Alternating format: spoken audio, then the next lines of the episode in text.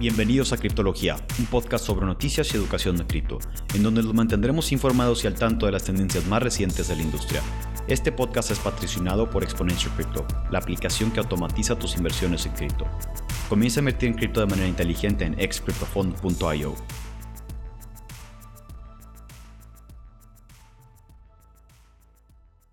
Bienvenidos a este episodio número 23 de Criptología. Aquí su locutor, Superbit. Con Bufo Flex. El día de hoy vamos a hablar de la caída de los DAOs. Un poquito más o menos overview de qué es lo que pasó, por qué pasó, eh, cuál es la situación actual y luego vamos a hablar un poquito sobre el futuro que le vemos a los DAOs. Eh, pues bueno, este Bufo Flex, no sé qué tanto, bueno, o sea, o si tú puedes darnos una introducción de qué pasó con los DAOs en los últimos cuatro meses, así ¿Qué pasó? Sí, mira, la introducción a los DAOs básicamente es un, una compañía descentralizada donde tú puedes llegar a, a, al comprar los tokens del DAO, tú ser parte de, de la compañía y tú estás recibiendo el valor de la misma moneda que va subiendo o bajando, depende de cómo va entrando la gente. La cosa de los DAOs y que fue muy interesante al final del año 2021 es de que empezaron a salir muchos DAOs a base de, de Olympus. ¿Por qué? Porque estaban dando un rendimiento ridículo. ridículamente alto. O sea, los primeros empezaron en, en miles eh, después se fueron a los 10 miles. Cientos de miles y, luego hubo uno de un trillón o algo así. Sí, o sea, ya sacaban su... No sé de dónde sacaban sus matemáticas, pero ya eh, empezó Olympus en, en, Ethereum y el problema de entrar a Ethereum es los gas fees que había. Entonces, para poder comprar una moneda tenías que estar dispuesto a, eh, a gastar 150 dólares, una cosa así. Entonces, los forks empezaron a hacer eh, a copiar el, el, modelo, el modelo de, de, Olympus, pero en, otras, en otros lugares. Eh, por ejemplo, Avalanche tenía Wonderland, el payaso. Este, el famoso payaso. Clima salió en Polygon. Este, y el de Phantom, ¿cómo se llamaba? Este, Phantom DAO. Eh, no, este. Héctor DAO. Héctor DAO. Héctor DAO. Y cada, y cada uno tenían sus, sus beneficios o cómo lo querían hacer y, unos nomás le movían tantito para decir que eran mejores o cualquier cosa. Y mucha gente le empezó a, a, entrar. Entonces veía que el valor de la moneda de una semana a otra podía duplicar, triplicar. Eh, porque demasiada gente estaba diciendo, pues con estos rendimientos nomás tengo que saber cuándo salirme. Y, y como quiera, lo que le meta, yo lo puedo, en teoría lo puedo estar sacando, o sea, lo puedo duplicar en dos meses, sacar el, capital inicial y ya dejar esa moneda correr, ¿verdad? Entonces, pues empezó a subir, a subir, a subir, a subir, hasta que, pues... Noviembre más o menos, ¿no? Fue cuando... Sí, empezó, empezó, empezó a agarrar en octubre, noviembre, diciembre y luego ya a mediados de diciembre empezaron a bajar todo por lo mismo de que Bitcoin ya había tenido su run para arriba y ya venía de bajada. Y lo que aparentemente yo vi era de que antes que nada, primero todos las, sacaban su dinero de las DAOs antes de, de sacarlas de, de, otros lugares, porque nunca había una, una manera de staking, que había staking, que, que rinda intereses, pero de de largo tiempo. O sea, tú podías sacar tu moneda de staking ese segundo y ese segundo ya lo ya, ya era tuyo y ya lo podías vender. A comparación de que si tenías staking en, en otra cadena, otra plataforma, donde tenías que esperarte, no sé, 21 días, este, el mes, dos meses, tres meses, como normalmente los intereses funcionan, ¿verdad? Entonces empezó a bajar y, y, y de repente pues ya nunca ya, no, ya, nunca, ya nunca subió, ¿verdad? Y pues más o menos por ahí andamos ahorita. Sí, pues fíjate que a mí me dio mucha curiosidad ahora que, que fue esto, todos los crashes de los DAOs. y me metí a hacer una muy buena investigación. Este, Te metiste hasta, hasta el fondo. Sí, sí, sí, porque yo no entendía por qué. O sea, si está este valor eh, básicamente resguardado en una tesorería, pues no importa, o sea, va a haber un cierto punto que aunque la gente esté vendiendo el token, pues, o sea, liquidándolo, pues, pues hay un valor retenido en, en la cuenta de la tesorería y pues la moneda no puede bajar de ese valor. Este, eso es lo que yo pensaba inicialmente. Eso es lo que decían. Eso es lo que decían. O sea, estamos backed up, sí o sí, arriba de, de tanto valor. Exacto. Lo que terminó pasando, que vine, eh, vine averiguando un poco muy tarde, fue más o menos la calculadora que usaban estas DAOs para darte ese APY. Entonces, cuando tú, cuando tú vas a meterte a un, a un, a una- un exchange a comprar Bitcoin, pues siempre son pares, ¿no? Hay Bitcoin slash USDT y es el que te va a decir vale 63 mil dólares, dependiendo con qué está paired, es el valor que te lo dicta, ¿no? Correcto. lo que estas DAOs. Hay, hay que ver un poco, irme un poquito para atrás y ver cómo iniciaron, o sea, cuál fue el uso de, de realmente adaptar las DAOs al Reserve Currency Protocol, que es de lo que estamos hablando. Fue porque en- antes de los DAOs, cuando tú stakeabas en un lugar, te pagaban los rewards en, en la moneda propia de donde tú estabas stakeado. Sí. Pero ¿qué es lo que pasaba con la moneda de los rewards? Pues era una moneda que la gente nada más la usaba para liquidar sus ganancias. Entonces, si tú siempre veías un chart en un exchange de la moneda de, de un, de un liquidity pool o algo así, siempre se veía que bajaba de precio porque la gente nada más la usaba para liquidar sus Sa- sa- rewards. saca- salirse. Salirse, sacar sus ganancias. sí. Entonces, lo que estos genios o- o- o Problem solvers. problem solvers de, de. Olympus DAO, lo que se les ocurrió es cómo puedo hacer que el chart, en vez de que se vea siempre para abajo, se vea siempre para arriba. Entonces lo que ellos hacen es, tú vas, ibas a Olympus, estoy usando Olympus de, de- de- de ejemplo. pero fue realmente clima de donde estoy basando mi información. Lo que pasaba era, tú ibas, comprabas el clima, entonces les estás entregando tus dólares. ¿verdad? Luego ellos te dan clima a cambio de tus dólares. Compraste clima. Luego tú vas con ese clima y se los te quedas a clima. Entonces le diste tu clima y tus dólares a clima. Sí. ¿Ok?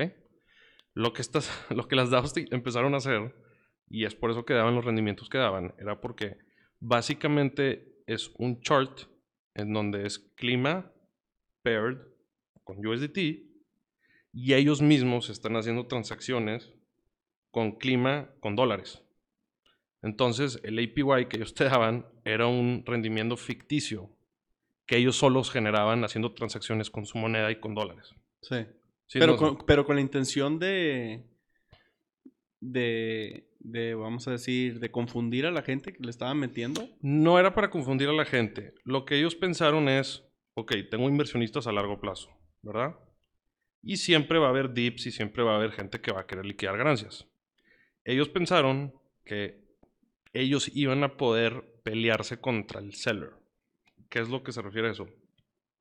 Si hoy alguien vendía 50 mil dólares de clima, ellos compraban 100 mil dólares de clima con los mismos fondos de la tesorería En su propio swap. en su propio swap. Entonces lo que ellos hacían es, en vez de algo que se debió de haber visto rojo para abajo, porque se liquidó ganancias de clientes, aparecía como verde para arriba, porque ellos solo sintéticamente estaban haciendo eso, generando eso. Sí. Entonces el APY, que, es que entre más gente se mete, te decían, entre más gente se mete va reduciendo el APY. Pues no necesariamente es eso. Es entre más fondos había adentro de la tesorería, ellos iban recalculando qué tantas transacciones estaban haciendo con los fondos de la tesorería y ese es el rendimiento que daban. Entonces, el problema pasó que en noviembre, diciembre, que hubo este crash enorme, la, lo- ah, hubo tanto seller que ellos mismos empezaron a matar sus propias tesorerías tratando de rescatar El precio. el precio. Y por eso cayeron todos. Gente, mucha gente se estaba acusando muchos DAOs de hacer rock pools. Porque si ves la gráfica, pues un 99.6% down en dos meses, pues se ve algo sospechoso. Sí. Este, pero no necesariamente era que estaban haciendo algo malicioso. Es, bueno, sí malicioso, pero no necesariamente se estaban llevando el dinero. Solamente ellos pensaron que iban a tener suficientes fondos en la tesorería como para no importa que tanta gente se está saliendo, pues ellos van a, iban a poder rescatar el valor de, de, la moneda eh, algo. Sí, claro. Ahora, es importante eh, mencionar que realmente este, este sistema de DAO es muy reciente. O sea, se puede considerar que el primer DAO, se puede considerar porque estoy seguro que alguien me va a, corregir, eh, pero se puede considerar que Ethereum fue el primer DAO que se hizo.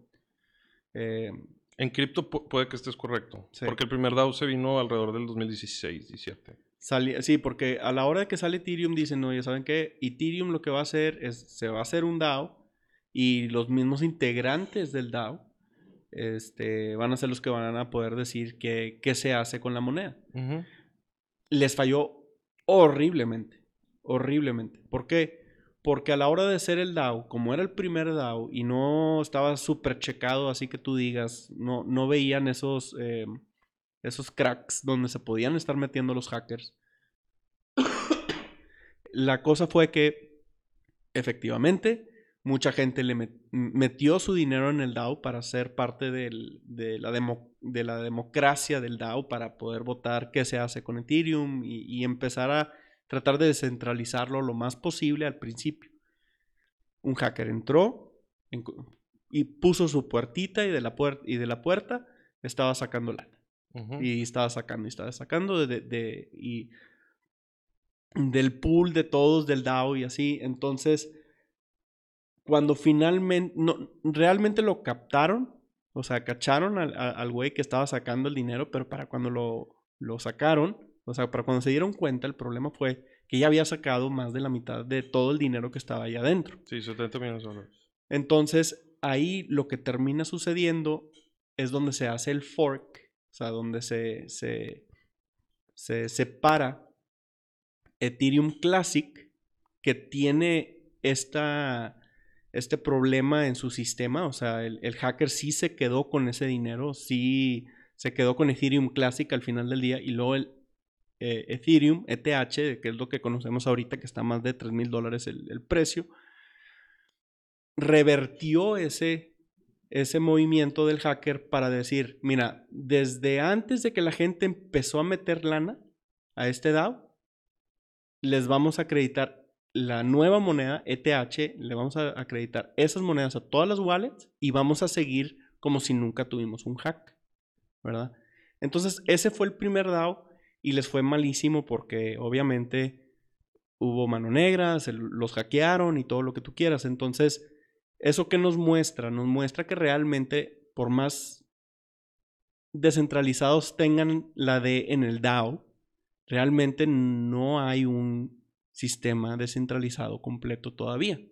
Siempre hay alguien que, o sea, por ejemplo, tú compraste tus clima, viene un, un poll ¿Qué, quieres hacer con, vamos a decir, las transacciones? ¿Les, subimos o le bajamos? Y tú lo que haces, tú votas, sí o no. A como salga ese, ese voto, no se hace automáticamente en el smart contract, porque el smart contract no tiene esa programación hecha desde antes. ¿Quién hace ese cambio? Los mismos desarrolladores, que es un grupo centralizado que a base de la democracia de la gente que escogió, que está invirtiendo en el DAO, van a actuar acorde de cómo se debería. O sea, realmente los, los DAOs no son descentralizados totalmente todavía. A eso vamos, a eso es lo que queremos ir.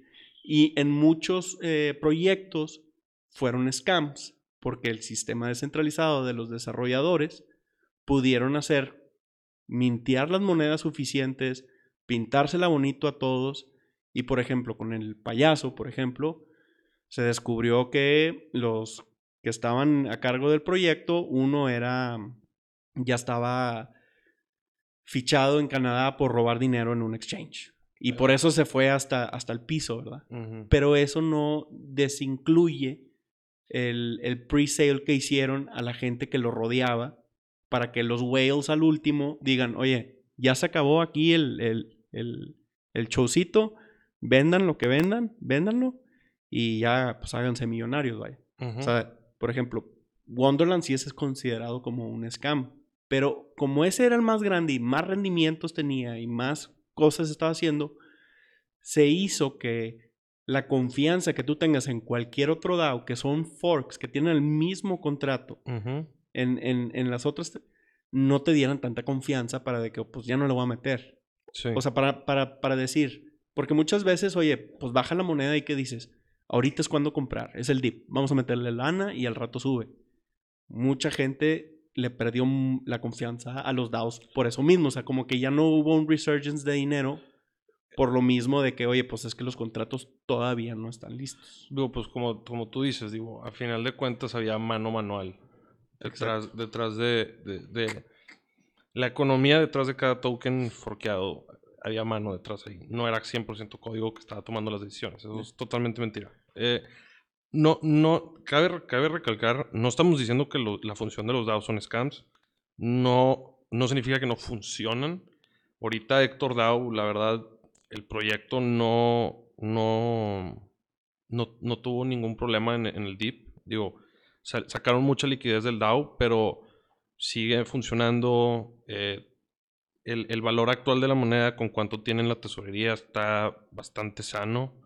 eh, tiene buenos productos. Este, entonces, realmente no es decir que los DAOs, que los DAOs, su propósito son, es, es hacks o, o, o- o, o nada que ver. Es solamente el experimento como tal, 100% descentralizado, que se funciona a base de código, todavía no está ahí. O sea, Sí, exacto. creo que si pudiera haber un poco más de transparencia de quién está detrás y cuáles son las decisiones que se están tomando y que haya un rendimiento sano, digamos, oye, un 30, 40% anual, este, Bueno, es que la gente ve, ve esos tipos de rendimiento y mejor se van a otro proyecto que les da más. Y eso es lo que otros proyectos te están vendiendo. pero ¿por cuánto tiempo te va a dar ese rendimiento a sus proyectos? Eso es, eso es lo, el, el problema. O No, sea, mira, el dicho, el, el dicho muy común que se escucha en el mundo de las cripto es, esto está en pañales y faltan muchos cagazones antes Exacto. de que aprendamos cómo funciona. Exacto. Entonces, sí, no, no me quiero pasar tanto, eh, eh, porque vamos a hablar del futuro, pero esto significa que al final de cuentas los contratos que se están haciendo van a ser las bases para unos mejores contratos y igual y esos no van a funcionar, entonces se van a tener que ir al siguiente y al siguiente y al siguiente. O sea, Fue que en 15 años los DAOs sea otra cosa totalmente distinta a lo que... sí, o sea, estamos viendo en los DAOs lo que era un Limited Liability Company en Inglaterra En o- 1700. o en los Holanda Claro. en Holanda. Porque ese, ese mm, tipo de compañía que surgió era mucho más poderosa que juntar a 10 personas y hacer la compañía. Este, mejor hacías una compañía, vendías esos stocks y igual y con, no sé, 10 personas multimillonarias, pues sacabas, vamos a decir, un número, 10 millones. Bueno, ahora puedes tú tener participación con ese DAO para el proyecto del que el DAO es, pero ahora tienes 7 mil millones de personas que si te dan un dólar cada una, pues tienes sí. 7 mil millones de, de- Claro. de dólares. O sea, puedes conseguir mucho más dinero, mucho más capital para lo que están haciendo. ¿verdad? Entonces esto es, esto es solo el comienzo, obviamente. Hay, Sí. que, hay que hacerlo mucho más robusto, mm, que, Claro. que funcione y que realmente los proyectos en los que se estén metiendo la gente, la gente crea en esos proyectos. Claro. Yo creo que, digo, ahorita lo que puede esperar la- la- las personas de los DAOs actuales es. Yo creo que van a sobrevivir unos 4 o 5 DAOs de todo esto que estamos viendo ahorita. Eh, De los miles y miles y que miles que hay. O sea, creo que va a ser unos 4 o 5 que tuvieron principios, tuvieron un buen proyecto, no, no cayeron en hacer este tipo de. de, este, No, que le- movimientos sintéticos que, que- que no, no, no traen respaldo nada. Este, Héctor Dow, hasta ahorita yo veo que es algo, uno que, a pesar de este dip y a pesar de, Los desarrolladores siguen Sí, siguen ahí idea. transparentes. Tú te puedes meter a Héctor DAO, puedes ver exactamente qué hay en qué en la tesorería. Por ejemplo, clima, pues te decía, no, pues hay bonos de carbón. Con ganas, güey. ¿En dónde? ¿Quién los tiene? ¿Cómo están? ¿Cuánto valen? Ni idea. Tú te puedes meter exactamente ahorita a, a- a- a Héctor. a Héctor DAO y puedes ver, oye, tenemos 20% en DAI, 30% en Phantom, 40%. ¿Y cuánto hay en supply? ¿Cuánto hay en valor dólares? Entonces, este, pues estás invirtiendo en algo que sabes que, que, que hay detrás, ¿verdad? Sí. Este, entonces, Yo creo que ahorita vamos a seguir viendo a DAOs caer muchos al día. Este, no sé cuántos haya realmente. Sí, o sea, es vamos- incalculable, ¿verdad? Vamos a seguir estando viendo que DAOs salen al mercado Y caer. y, y- y- y caer sin problema. Sí. Pero yo creo que sí hay que tener esa consideración hacia los DAOs para que si se ve interesante, sí checar de qué se trata, qué es lo que están haciendo, para que si lo vuelven a mencionar en seis meses o un año, seguir, ver cómo, ha de- cómo se ha desarrollado para, para seguir, porque yo creo honestamente que de los DAOs, ahorita, en este momento, y en los siguientes dos años, 99% van, no, no, no van a Sobrevivir. no van a sobrevivir más de 10 años, Sí. ¿verdad? Bueno, Pero ese 1% son los que tenemos que tener en consideración. y prestarles deja- atención. Deja tú para invertirles ahorita, Sí. sino entender por qué están funcionando y, cómo se puede aplicar eso a que los DAOs sean más longevos y no sobrevivan solo del rendimiento que te prometen. Claro. O sea, que sea un muy buen proyecto. Porque si tú ves, hubo, hay DAOs de cualquier cosa. Hubo DAOs de, de NFTs con cash grabs. De esto, este, aquí los entrevistamos. Y ellos básicamente, tú metes lana en ese sistema de DAO que tenían. Y ellos se encargaban de comprar NFTs y, este, y venderlos y sacarles más. Y, y ellos se encargaban de todos los NFTs. Sí, o sea, sí, tú eres parte dueño, un porcentaje del parte, parte dueño de lo que le habías metido de, de todo el, el stock que tenían de NFTs y pues, pues ahí van. Sí. Entonces, eh, la funcionalidad que daba ese tipo de, de proyecto era de que ellos se encargaban de, de muchas cosas de las cuales igual tú querías decir que tenías un NFT pero no sabías ni por dónde empezar, pues preferías meterte acá. No, y algo que les, les tengo que reconocer a ellos que hicieron muy, muy bien es, o sea, regresando a, a clima, imagínate, tú invertías en clima y no sabías en dónde estaba ese, ese valor resguardado, ¿verdad? Sí. En, en Cash DAO, pues estás invirtiendo tu Ethereum para entrar al DAO y hay una lista de todos los NFTs que ellos tienen Sí, tan fácil de meterte a su Instagram. Creo que me, Exacto. me los enseñaste de los que tenían. y Entonces, sale todo lo que compran y cuándo lo venden y entonces tú estás invirtiendo en algo que sabes exactamente qué es y cuánto vale y te Exacto. puedes meter al mercado y ver un valor ahí. Este, entonces, hasta eso, y eso, y eso que es un- fue un desarrollo muy simple, este, su DAO, Sí. este, y, y- y la verdad sí, sí se las tengo que, que reconocer, o sea, fue, fue un excelente proyecto y, y por eso a la fecha sigue Cash Crab DAO, porque fue algo que invierten en valor. Ahora, ese, ese valor agregado que, que Cash Crabs daba es lo que yo creo que se deberían de estar buscando a la hora de, de, Invertir en DAOs. de invertir en DAOs. Porque, por ejemplo, hubo un DAO que terminó comprando un libro de, de Dune. Un, ah, eh, un- eh, ellos querían hacer una película o tener los derechos de, de la- del libro de Dune. O sea, ¿Dune o Doom? no, Dune, D-U-N-E, como la película que salió hace dos años. Ah, es que no, no conozco la película de Doom, perdón. Eh, básicamente... Querían eh, comprar los derechos de una película. querían comprar los derechos de una película y se juntó suficiente lana para creo que medio millón de dólares que costaba este libro y el libro era como que el eh, el antecesor al script de Dune, ¿verdad? Entonces era muy muy muy codiciado, valía mucho, creo que terminaron gastando como medio millón de dólares y ya que lo compraron dicen perfecto, ya lo tenemos, ya tenemos los derechos de Dune. Y ahí es donde se dieron cuenta que nomás por comprar el libro no, no te da los derechos de Dune. Fue un pedo. Pero es el valor agregado de decir, oye, ¿sabes qué? Si, si, si tú eres parte de este clan o esta tribu, vamos a hacer esto. Y con el dinero, como nosotros lo vimos en, en- en muchos DAOs, era, si tú le metes dinero, nosotros te damos más dinero. Y en estos dos proyectos que acabamos de hablar, no te dan más dinero, nomás te dicen, oye, ¿sabes qué? Vamos a comprar un activo y al rato le vamos a sacar más dinero de ese activo. Pero el valor agregado en sí que se le daba era el proyecto al, al que le estabas metiendo, no nomás Claro. era de que, oye, pues meto dinero ahí y me, dan, y me dan intereses, Sí, sí, sí. ¿verdad? Porque ahí es más esquema.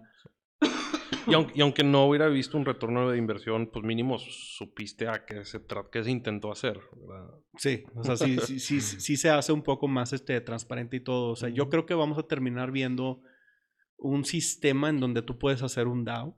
O sea, muy simplemente te metes a una página y tú pones eh, lo que quieres eh, hacer con el DAO y, y lo pones y a ver quién, quién, quién se quiere meter a este DAO Sí. contigo, ¿verdad? O sea, lo van a tratar de hacerlo la, la forma más simple posible para que haya un overflow de, de, de DAOs, de la misma manera que nosotros vemos un overflow ahorita de NFTs, que tú te metes a OpenSea, subes, subes el, el- el- la imagen digital, pones lo que, lo que quieres, lo que esperas, el description, esto y lo otro, le picas send y ya está en el mercado.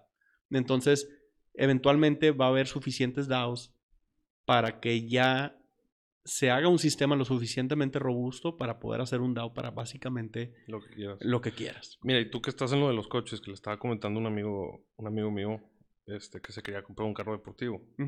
Y me dice, oye, pues es que el carro deportivo, pues realmente lo voy a usar una vez a la semana. O sea, me voy a meter todo este dinero en un coche deportivo y lo voy a terminar usando tres veces al mes. El dominguero, sí. Entonces el güey, el, el chavo me dice, este, oye, pues hay que hacer un DAO, juntamos a cuatro personas, todos ponemos 25% del valor del carro y nos lo tornamos una vez a la semana. O sea, una, una, un- una semana, una semana cada quien. Exacto. Sí.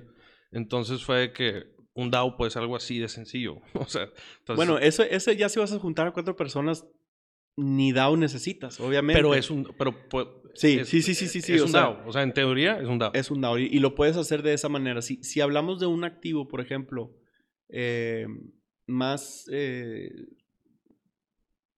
electrónico, por decirlo así, se puede hacer con, con, con terrenos eh, del metaverso, por ejemplo, o sea, donde te vas a juntar con suficiente gente para poder comprar lo, lo mínimo de terreno que se pueda para poder tener un uso y, tener el acceso al, vamos a decir, eh, en esta isla hay 30 mil casas, cada una vale una millonada.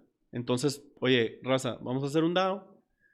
Cada quien ponemos ahí nuestro granito de arena y ya tenemos una casa y, ya podemos andar rolando en, en la isla. O sea, sí, sí va a ser esa, esa, esa congregación de, de gente de todo el mundo, porque obviamente es mucho más difícil tú estar parado en, en tu ciudad y, y pues igual y tus amigos no le van a entrar contigo. Necesitas, necesitas más capital, necesitas más gente y gente que esté metida en este tipo de, de cosas. Pero ya se hace una necesidad por, por el hecho de que ahora va a haber tanto movimiento en lo que es este el internet, eh, los mundos virtuales, eh, páginas, eh, chains, o sea, como que se van a necesitar hacer los dados porque ya va a haber ciertos elementos que van a ser demasiado caros para el average user. Mm. Y esto es lo que te van a dar. Es, es, es, por ejemplo, pues lo que estamos diciendo de los NFTs con Cash Wraps. O sea, pues yo no, yo no voy a comprar un, un pedazo de arte de, de 5 Ethers, ¿verdad? Pero si soy parte de aquí, no nomás me compro ese, Sí, tengo estoy- varios. estoy Y en- puedo, y puedo decir Claro. sobre, sobre esas cosas. Este, pues muy bien, Polito. Eh, Pufo Flex. Pa- Pablo ya se fue, sí, cierto. Este, ¿qué, qué, ¿Y qué otra cosa ves para el futuro de los dados? Así para, para resumir el tema. ¿Qué, qué, qué es, qué es lo que ves que va, va- va- van a estar haciendo en 10, 15 años los dados? Yo creo que los DAOs... Digo, fuera de lo que ya nos comentaste. el futuro, el futuro de los DAOs eh, va a ser, igu- o sea, lo que dije, fácilmente van a ser muy fácil hacerlos. Van a ser una representación Un contrato simple. no simple, o sea, muy robusto, eh, muy, pero muy fácil de copy-paste y, y ya hacerlo. Y saber que tienes esa seguridad, que no se te van a meter hackers, que no te van a robar. Sí, como un pagaré que vas y compras a la papelería. Exacto. Y estas van a ser las nuevas compañías que vas a estar viendo de que, oye, ¿sabes qué? Pues es- es- este DAO, esta compañía eh, descentralizada, va a, ser, va a ser lo suficientemente grande, grande para ser rival a las compañías normales. ¿Por qué? Porque van a tener ese, ese fin de uso, ese valor agregado en donde mucha gente va a querer ser parte de. Si la infraestructura lo aguanta. Sí, exacto. Ser de dos personas o de mil millones. Sí, correcto. ¿Tú qué piensas para el futuro de las DAOs? ¿Qué es, lo que, qué es lo que sigue? ¿Tú crees que se vayan a recuperar? Yo creo que un poquito. Yo creo que van a- ahí van a estar en 15, 20, 30 años. eh, y van a usarse para cosas más legit. O sea, literal como registrar una empresa en tu país, vas a registrar, lo vas a registrar en DAO también. Este, como de que, así como es obvio de que, este, pagar la, la este, el trademark de, de alguna marca que estás sacando va a ser de que, ah, lo tengo que registrar DAO también. Sí, claro. Este, Como parte de... Sí, o sea, realmente sí lo veo. No sé exactamente a qué funciones van a, va a tener o, o- o qué tan, o sea, a qué tan desarrollado va a estar esto en ese momento. Ya digo, ya con metaverso y NFTs y os digo, va- hay que ver cómo, cómo- no, sería medio ignorante de mi parte poder decir, "Ah, pues va a pasar así, pero creo que sí van a hacer algo de la vida diaria en, en su debido momento. No, definitivamente. Yo, mm, yo estoy esperando el año, porque no es el día, no va a ser este año ni el siguiente, Sí, no- ni, ni creo en los siguientes cuatro o cinco años, Not if, when. Pero eventualmente va a llegar un punto en donde un país va a reconocer a las DAOs como una empresa con tal de cobrarles Sí, impuestos. exacto. O sea, de que ya puede, en vez de, como, como tú dices, aparte de registrarlo este, ante Hacienda o lo que tú quieras, lo vas a poder registrar como una DAO y Ujú. esa DAO va a entrar eh, con el... eh, Interacciones con el interacciones con el, con el mismo gobierno con tal de que el gobierno, oye, ¿sabes qué? Pues es que hay to- todas estas compañías que no les puedo cobrar intereses porque no sé ni en dónde están y ellos les beneficia que este- estén registrados ante la nación porque Claro. pues ya pueden mover lana a, a- ya pueden mover lana, entonces por ende pagar impuestos. No, y, y qué padre que voy a invertir un DAO que está auditado por el gobierno. Exacto. Oye, no, pues eh, haciendo así como a ver un- reconocido, no, tampoco auditado, ¿verdad? Porque el punto es de que no sea así, pero el- en el momento en de que el gobierno o algún gobierno de algún país diga, oye, ¿sabes qué? Las DAO son reconocidas aquí, sí, eh, se pueden registrar en- con, con tal de, de, de que se puedan eh, establecer aquí y, em- y pagar impuestos y todo, en ese momento es donde vamos a ver que ese país va a tener un, un boom de, de- de comercio. O sea, Sí. porque ya muchas personas van a querer pasar por ahí o van a querer poner su DAO Claro. ahí mismo y, y- y no sé si tengan que vayan, no creo que vayan a tener que necesitar oficinas y todo lo que tú quieras, pero en el momento de, de transferir dinero cripto a, a- a fiat, va a ser por, ese, por esa vía. Estoy de acuerdo contigo. Pues excelente. Eh, yo creo que con eso cerramos nuestra caída de los DAOs. Aquí su locutor Superbit. Su compañero Bufo Flex. Con esto le- les agradecemos escucharnos el día de hoy. No olviden seguirnos en nuestras redes sociales, Instagram, Facebook, Criptología y Exponential Crypto. Gracias.